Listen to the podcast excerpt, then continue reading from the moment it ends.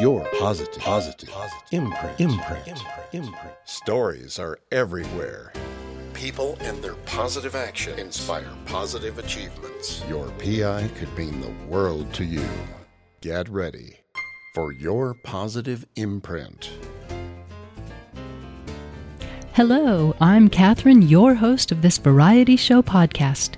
Your Positive Imprint is transforming how we live today for a more sustainable tomorrow through education and information. Your own positive actions inspire change. Follow me on Facebook and Instagram, Your Positive Imprint. Connect with me on LinkedIn. Visit my website, your positive imprint dot com, and learn more about the podcast and sign up for email updates. And thank you for listening on Apple Podcasts, Google Podcasts, Spotify, Podbean, well, your favorite podcast platform. Music by the legendary and talented Chris Nole. Check out Chris and his awesome music at chris nole dot com, C H R I S N O L E. Thank you again for listening and for your support of this podcast. Your Positive Imprint. What's your P I? Nellie Harden is a life coach and founder of the six five seven zero Family Project. Well, what do these numbers mean? Well, Nellie is here to share what they mean, and I do have to tell you that when I learned what these numbers were, I was so surprised, as I never, not once, not a single time ever thought about it. And these numbers are so important. Well, here now is Nellie Harden, who is changing the world one living room at a time. Nellie, it is so awesome to have you here on the show from North Carolina in United States, there along the coast. Thank you so much for having me. Thank you so much for being here and sharing what you have to offer the world with your positive imprints. So, Nellie, first, North Carolina along the coast. That just sounds so peaceful. Is that where you have lived your entire life? No, not hardly. So, and it is peaceful and it can be. I'm from Michigan, actually, right in the middle of the country, northern middle. And then my husband is from Indiana. We met in college and we came to this small, small town where we now live. There's only about three, four thousand people in the town that we live in. And we came here for spring break on vacation when we were sophomores in college. And we kept coming back many, many times over the years because it just had such a draw to us because it is peaceful. It's a, it's an old fishing village just on the, on the coast here. And we could just go and be. There was no pressures or anything like that. And I think it was after our fifteenth vacation here that we were walking down the road and my husband's like, why do we keep leaving? I don't know. And so we had all of our babies at that point and we took we took a family vote. We came here for three weeks to see if we could not just vacation here, but also live, live. And I have it all in writing on the back of a pizza placemat that has oh, all of our votes on it. All the pros and cons. And by unanimous vote, we we moved here in twenty fifteen. So yeah. Oh, so a little family gathering.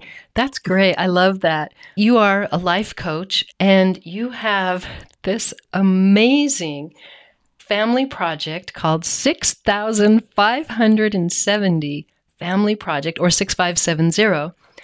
And I, I was reading about it and it's so intriguing. And I wish that, well, in a lot of ways, I wish that I would have known this growing up. Because once you're grown up, that's it. Well, so sixty-five seventy, six thousand five hundred seventy, that is plain and simple how many days are in the typical childhood, mandated childhood today, right? That's zero to eighteen. So there's six thousand five hundred seventy days in eighteen years. Now, where childhood really, really ends for each person is different. But culturally, that's how long that they have before they are legally an adult. They go off into the world and they're doing whatever that is that they're going to do. And so for me, I've really had a long journey myself in getting here. And I was a young woman that in my six thousand five hundred seventy days, the first ones of my entire life, that really, really do set the foundation for everything else that's going to happen in your life. I had a lot of things that went on during those, some great, many not so great, different interpersonal things that were going on and all of this. But when I left home, which I left actually at seventeen, I just, I had graduated earlier and went off to college.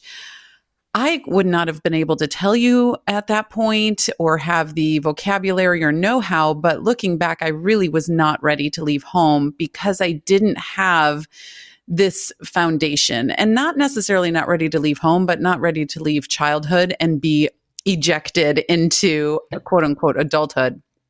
And because I didn't have this foundation, and this foundation that we really work on in the sixty-five seventy Family Project is all about worth, esteem, and confidence going into adulthood. And so where that comes from, how it's built in the family unit in the first half of childhood is different than the second half of childhood, which is where I really do a lot of my work. And the brain development that's happening during that time, and the cultural and the psychological, the the biological, and even faith comes in there too. It's such a pivotal time for that. And so my work is really at that cross section right there between those in the second half of childhood, especially in raising daughters, because I have four daughters. And so I have four teenage daughters that are thirteen, fifteen, fifteen, and seventeen right now. And I work with young women out in the community. And my background, my entire background is biology, psychology. And I was a young woman, so I get it. I still feel like I'm seventeen many times, right?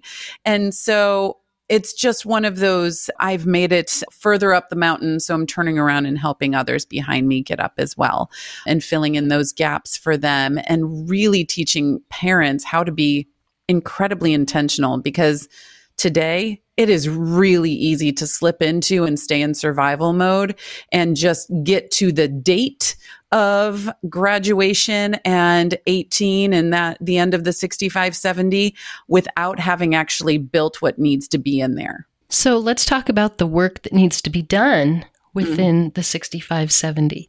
Yeah. Every family, just like every person is different, every single family is very, very different. And I am very sure to tell my clients when they come in, or when I'm talking to prospective clients too, my goal is not to make you my family by any means. Like, my family is my family. We have our own brand of crazy, right? I want to help you make your Uh, playbook for parenting and your playbook for how to raise your child, because you know your child best. I don't know your child best. You know your child best. And your child is trying to get through this gauntlet of their tween and teen years as well. And so that's the first thing, is just understanding everybody's coming from a different perspective. And the work I do is whole family work. So I work with the parents, but in my program called Take the Lead, it's all about leading, helping parents lead their, their daughters and, and kids with, to love and lead them in a way that teaches them to love and lead themselves before they leave home. So in Take the Lead, there's parent work and there's also child work in there. And so, but in working with the whole family, understanding every family is its own, there's four keystones that we do in there. And remember, the whole point is to build this foundation of worth, esteem, and confidence. But in order to do that, there's four keystones that are paramount. And that first one is vision. And you have to figure out where you are in all of this, right? Are we in survival mode? Where do we even want to go? Have we re- even ever thought of where we want to go? What do we want our kid to leave childhood equipped with, right? That's a big question that many parents never get the chance to, or never think of, or are never asked. What do I actually want them to leave home equipped with, right? And so figuring that out, and then figuring out where you are in that, and then developing the path to get there. And so that's all a part of vision is where am I? Where do I want to go? And then we have discipline, and discipline, not consequence, not punishment, but discipline, the art of learning, right? That is going to teach you the way to connect those two points. Because as you and I know, if you're going from coast to coast, there's a million different ways to get there. But what's the best way for you to get there, right? So, and what are some of those stops along the way that we are going to make sure that we hit? So that's all about discipline and learning, and how do I discipline them in a way that teaches them to discipline themselves, not get stuck in this parent-led discipline mode, mm-hmm. but actually move them forward to self-discipline leadership, right? And then we go into vulnerability. And vulnerability is going to be able to give you the drive to go. So not only do I know where I am and know where I want to go? I have the way to get there, but I actually want to go, right? Because again, it's real easy for these walls to be built up between parents and kids today. You don't understand me. You don't understand what I'm going through. You didn't live in this generation. You don't get it. You're old. You went to school uphill both ways with snow type thing. And then parents are like, I don't get you because you're going through all of these things and it's different. It's not actually different. So that vulnerability and communication piece is where you're going to find your common grounds. You're going to learn about one another in a way that you will be able to speak a language between the two of you that you might not have ever been able to understand before. So that's a beautiful, beautiful stage. And then we move into resilience. So in any journey, you have to know where you are, where you're going, the way to get there. You want, you have to want to go, but you have to have the strength to make it as well. And that's where the resilience piece comes in, and all the tools, the mental, physical, emotional tools that you're going to need along the way. So all of that is what we teach and take the lead in the sixty-five seventy Family Project. So I want to look at these from a point of view of being on the outside, mm-hmm. leaving the childhood equipped with something that will help throughout the rest of their life. That was me. My parents, they well equipped us, but they did teach us self-discipline. Now, I see a lack of vision on the parents' end, and more, my kid is privileged, therefore you are going to let him play basketball, even though he beat up the whatever, whomever, and I don't care that he has straight F's. He's playing basketball, and you're going to let him play basketball. So then that second part, discipline, is not approached, and this is me coming from the outside, self-discipline, and then moving into that vulnerability, the communication that I see a lot of times it's being communicated from a parent to a child is, this isn't your fault. Don't worry about it. I will get you out of this. And so the resilience and being equipped, if parents were doing that, would we not have a better nonviolent society? one hundred percent. That's why the work that I do, I always say the best way, the easiest way, in fact, to change the world is through one living room at a time. That is how we're going to have change that affects the next generation. And so with this vision piece, that that first piece, there's so much that comes in there that's mindset, right? It's mindset. It's who are you? What is your role as a parent? We really dive into that and question, what do you want your role to be as a parent? Are you going to, there's all the names too. There's the, there's the helicopter, right? There's the snowplow. There's the octopus, right? There's all these things. And those are all, I am watching over you and micromanaging you, right? Which then they never learn how to manage themselves. And then there's the snowplow. You will never have any obstacles, so they never know how to handle an obstacle. Mm-hmm. And then there's the octopus parenting too. And that is, I am going to watch over you like a hawk. There's a actual species of octopus that does this when they give birth, and those, those eggs hatch. They watch over them so intently that they disappear into the water themselves. The, the, the female does. And so then you have parent dying to self in order to protect. And then again, that's not building. So I call parents architects.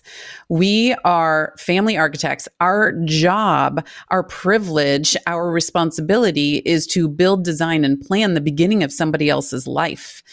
And if we can help more and more parents get into that understanding and mindset of, hold on, I love this child fiercely. I love this child, but how is that showing up?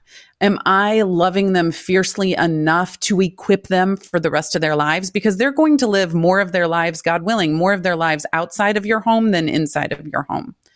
So are you being an architect and planning, designing, and building the beginning of their life? The first half of childhood, you do it for them, right? You're dictating life to them. This is who your friends are. This is where we're going. This is where what you're eating. This is what you're wearing, et cetera. And then the second half of childhood, you're doing it with them, so that after childhood, they can do it on their own. It is a training ground. I call it the sixty-five seventy training ground. And so it isn't just the, I have a kid, I'm going to love them fiercely, protect them with all I have, mama bear them, and then I'm going to release them out in the world and just hope for the best. There's actually a strategic plan in parenting. And my earliest work was actually in the animal field. I started in marine mammalogy and with some other species out in the wild. And I'm so grateful for that, because I was able to see parenthood and adolescence from such a black and white animal perspective before I got into the much more heavy human realm about over ten years ago. But even in looking at that, in that when they're very first born, it is just nurture, nurture, nurture, nurture. I want to make sure that you're making it, make sure that you're getting all your physiological needs taken care of, et cetera. And then there's this training period where they are teaching the young how to forage, how to get food, how to find a shelter, how to build a shelter, what have you. And then there is usually a separation after that. There are some that stay in packs or what have you, but there's usually a separation after that. And so even in our world, in the human world, doesn't matter how messy we get or how much technology we get or what have you, this, the same principles still apply. I'm glad you have that background, first of all, because when I look at animals, and we have a lot of animals where I'm at, and looking at how they live and how the mother does teach the young, we have a lot of deer and a lot of fawn, we have bears and we have their cubs. And just watching them teach and how to survive in the world and what they are going to equip their offspring with. So this is so interesting. And I really love the sixty-five seventy because it's almost, well, it's, it's your glass is full. And let's keep it full during those sixty-five seventy. And yeah, when you make mistakes, you're not going to lose any drink out of that. You're going to build on it, but you will lose drink if you're not going to pay attention to your four keystones: vision, discipline, vulnerability, and resilience.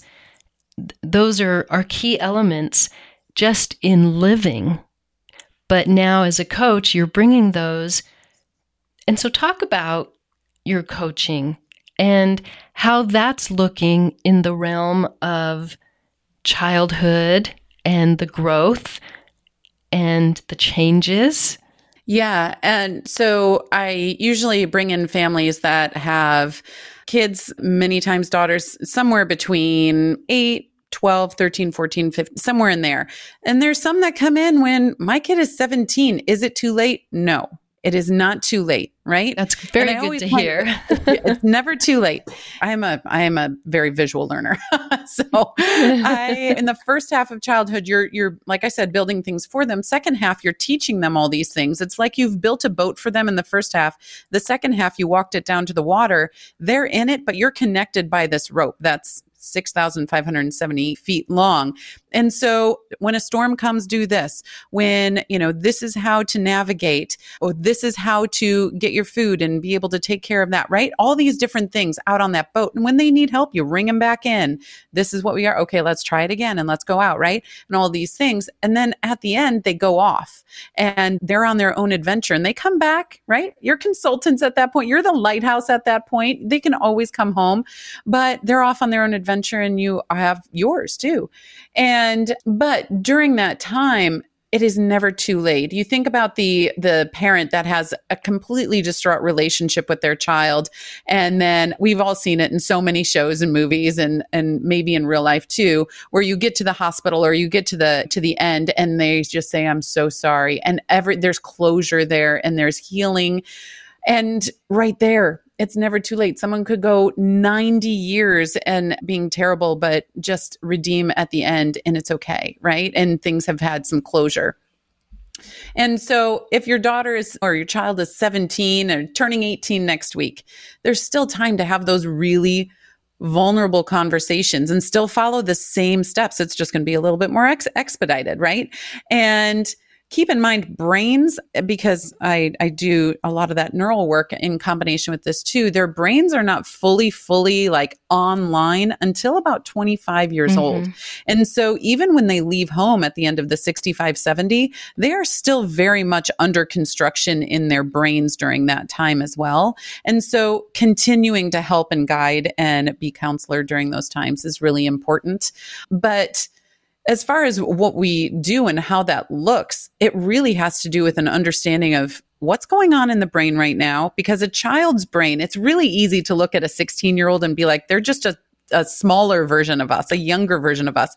But their brains are literally physiologically different than us as adults. And so understanding those differences and maybe why they're making decisions that they're making, maybe why they're relying or being more risky or not seeing consequences that could come down the line, that really helps a parent be like, okay, they're not just doing this because they hate me or because they have a wall up or because they're being stupid or what have you, right?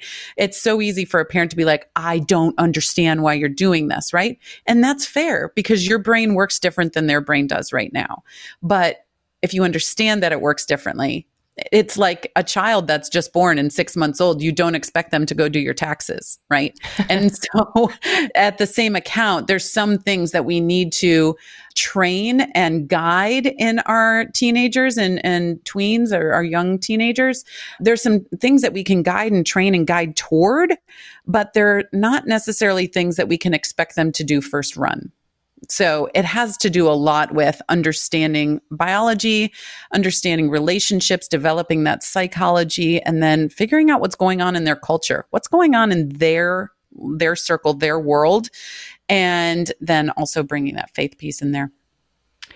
So the neuro part is very interesting because my background in literacy happens to be the brain mm-hmm. and the development how we develop the brain for speech and oral language and reading, literacy. And it's not something that you are born with. It, the brain has to be developed. Decision-making, your amygdala has to be developed. And in order to do that, you have to bring in skills and scenarios. And of course, as we get older, the lining starts to deteriorate, including the amygdala. So kids whose brains have not fully developed and they're going off to war and seeing things or being a part of things and they don't know what to do with it or how to deal with it. And then P T S D is very high, especially the according to the research, these kids who are so young because they haven't had that developed brain yet. So what you're talking about is very interesting, because it, it falls along the same lines. And we always hear that males take longer to develop than females, especially in the area of wisdom, which is part of the use of the brain in making those decisions. Wow. So do you do scans of the brain at all? No, I do not. I rely on other people's amazing research. There's a book I'm reading right now. It's actually on my desk, The Teenage Brain, which I highly recommend. It's by Frances E. Jensen, and it's fascinating. It's it's definitely technical, so it's not a soft read, but for anyone interested, it really does open the eyes a little bit more. It takes me, and I love it, it takes me back to my, my college days. I feel like I'm back. I, I love to learn, which to your point and, and talking about these things. So there's two, you were, you mentioned the gray matter, and I want to just kind of pause on that for a second, because so your gray matter is where all of your neurons are. Your white matter right under that is where all of your axons are, which is where all the connections happen, right? And so just a, a couple of fascinating facts here, that the most gray matter that you will ever have, you have at about six months gestation. Okay. So that's before you're ever born.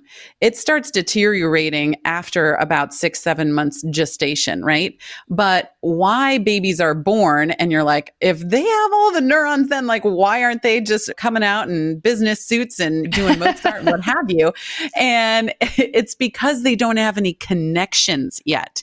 And so it's like being in a big room of a lot of extension cords that are unplugged. And so it, that's great. They're just lying around. But it's when you start connecting things over time that the magic starts happening. So that being said, there's two great times of pruning that happen. And so one of them is during the teen years, and it's very much a, a use it or lose it type of progress. But so things that happened when they were super young, if they were bad and they're not enforced in the childhood years, a lot of those emotional connections can be severed. They might still understand the facts, but some of those emotional connections can be severed, which is really good news for a lot of a lot of adoptive cases, right? Where they come out of some sort of situation and into the home or anything that happens there. But also, it could be a not so good thing. If you worked with them really hard in those first half of childhood with reading and exploration and going out and looking at things under microscopes and everything, the second half of childhood, you're like, mm, I did that. And now we don't really have to do that because check the box. But if you don't continue exploring interests, going on adventures, having discussions, reading things that intrigue them and all of that, then a lot of that gray matter can go. And so that's something to keep in mind. It is a pruning process that is beneficial to them in order to hone in on what they can do best. And so during the teen years is such an important time to invest in interests and discussions about those interests and go on. And I, I always think about the soccer field. You have twenty balls. If you keep kicking one and going down and kicking the other, it's not going to go very, very far. You want to leave some of them alone and kick maybe three down the soccer field, and you're going to get there much faster. And that's the that's the idea of what your brain is doing during the teen years. Now, as adults, and that as adults, we can start to deteriorate because of degeneration, and that's a different kind of pruning, but it's intentional during the teen years.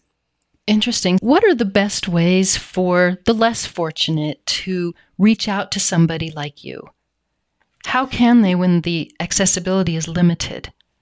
Right. And I think this is one of the beautiful things that social media can do, honestly.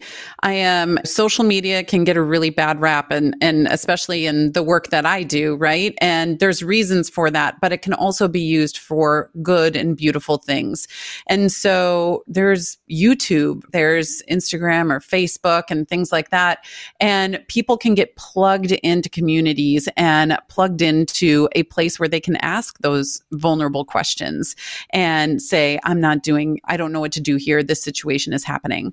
One thing I would really encourage, though, is what I notice is there are a lot of Facebook communities, especially that I've seen, that are just tirades. I mean, for lack of a better word, it's just a complaining session. Mm-hmm. And they have tens of thousands of people in there that are just like, sorry, I just need to vent and I just need to get all of this out. And there, there's definitely a cathartic note to venting something like that, but that might not be the place to do it, because then you have two hundred forty-two people that are enforcing your vent, which then just gets your dopamine rush going and mm-hmm. saying, oh, I should do this more. And then you're focused on the problem instead of focusing on solutions to walk forward. So getting locked into a community that actually is solutions focused and positive focused, and we get this, and it's hard, and no one is saying that it's not. And I want to hug you, support you, and help you through this. But we're going to work through this toward a solution. We're not going to walk through this toward a deep, dark hole that no one knows the way out of. And so for anyone listening, just make sure the communities that you are in are walking you toward something, right? Just t- toward a purpose, toward a positive solution for whatever you're going through, and not just a vent, vent hole. That's very good advice. And social media has its positives for sure. And, and definitely the other way as well. Thank you for sharing that. And you can actually be found at nellie harden dot com, and that's N E L L I E H A R D E N. How did you come up with sixty-five seventy? Why did it come to this? What were you thinking when you were putting together your practice? So uh, my my dad passed away when I was super young. I was only one and oh, a half so when sorry. he passed away. And thank you. And then fast forward many, many years, it was two thousand ten, and my husband in two thousand eight had been diagnosed with a cardiac condition. And it was it was debilitating at the time, and we went through two years of a lot of things, and all of our kids were there. So I was dealing with a husband that couldn't go up, and, and my husband has always been exuberant, super enthusiastic, very extroverted, and he couldn't go up and down stairs. He couldn't get through Goodnight Moon, like more than three pages, without falling asleep. His heart was just that weak at the time. And so in twenty ten, he had to have heart surgery. And sitting in the waiting room, that's really when I can attribute starting to put this together, sitting in the waiting room and just understanding we had been through two years of, at that point, of really changing our family dynamic, having to be really real with one another and our kids, because our kids were six, four, four, and two at the time. And so having to be very real with them, going through it together, walking through it together, and just being in a very vulnerable space. But it also made us so much stronger. I looked around, I looked around at other families that were just going to gymnastics practice or soccer practice and, and just in school, whatever. And, and I saw that we had been through a lot, but it had made us so much stronger. And after my, my, and my husband is still here today. And, but after going through those things, it, it really just set the wheel for intention and saying, okay, this is how many days that I get to have you, and I am impacting your life in a way that I will never have the chance to impact your life in, in again. And that's this beauty of this sixty-five seventy. You are in a role that will never be reprised. And so when I am here, what can I do in order to best equip you to go out and live the life and impact the world however you are uniquely designed to impact it? And so that's why that goes back to that different fingerprint for every person. I have four daughters. They're four corners of a square. They're very, very different. I even have twins in the middle. They're very, very different. And so parenting each one of them is different also, because I've gotten to know each one of them on an individual basis and what they need and how they tick and how they work and what they, how they learn and how they take in information and give out information, all of that. And when you get to know them on that level, then you can better design your path of training and guidance and relationship so that you can get them to where they want to be, you want them to be, and what will best serve them in their life at the end. And so it was really in that hospital waiting room I can attribute and look back to and say, okay, dad's in surgery. I don't know what's going to happen. We really didn't know if he was going to make it. He made videos for all the girls. And, but I was like, this is how much time we have. How are we going to use it? What a touching story. What a touching part of your life that pushed you forward in a way you never, ever thought existed. Possibilities are there, but we don't know of them until something occurs. Thank you for sharing that story, Nellie. Mm-hmm. Wow. That, and so your work continues, and of course it's global. You are global. You are bringing change to the world through sixty-five seventy, and I love your tag, your tagline, change the world one living room at a time. And I commend you for sticking with this program the way you have set it up. No, so, thank you so much. Nellie, we always end your positive imprint with last inspiring words. And what are yours? You've been inspiring, of course. And what are your last inspiring words that you'd like to leave us here with today? I would just say I one of the favorite sayings that we have in our house as we are raising these four teenage girls is, learn how to discipline yourself so others don't have to. And it's been a big game changer for a lot of us many times, and even for us as adults to remember that sometimes. So just learn how to discipline yourself so others don't have to.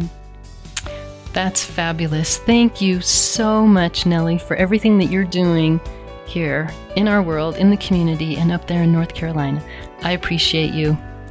Thank you so much for having me on. I really appreciate it. To learn more about Nellie, go to nellie harden dot com, N E L L I E H A R D E N. So as you know, our little dog Maka died.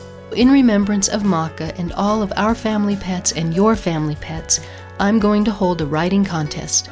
I would love to hear your stories about your family pets. Write them down, one thousand words or less. Share your loving story, your emotional story, your funny, humorous story about your family pet or pets. Pets include dogs, cats, birds, horses, fish, snakes, salamanders, whatever family pet you love. And maybe the pet was your childhood pet. Any story is fabulous to share, as long as it's appropriate. So write those stories and send them to me via my website. Go to your positive imprint dot com and go to the homepage. The deadline is July fifteenth. So get your story in and, well, what will you win? Well, I'm excited about it. I hope you are too. I will feature you and your winning story in August or September twenty twenty-three right here on Your Positive Imprint.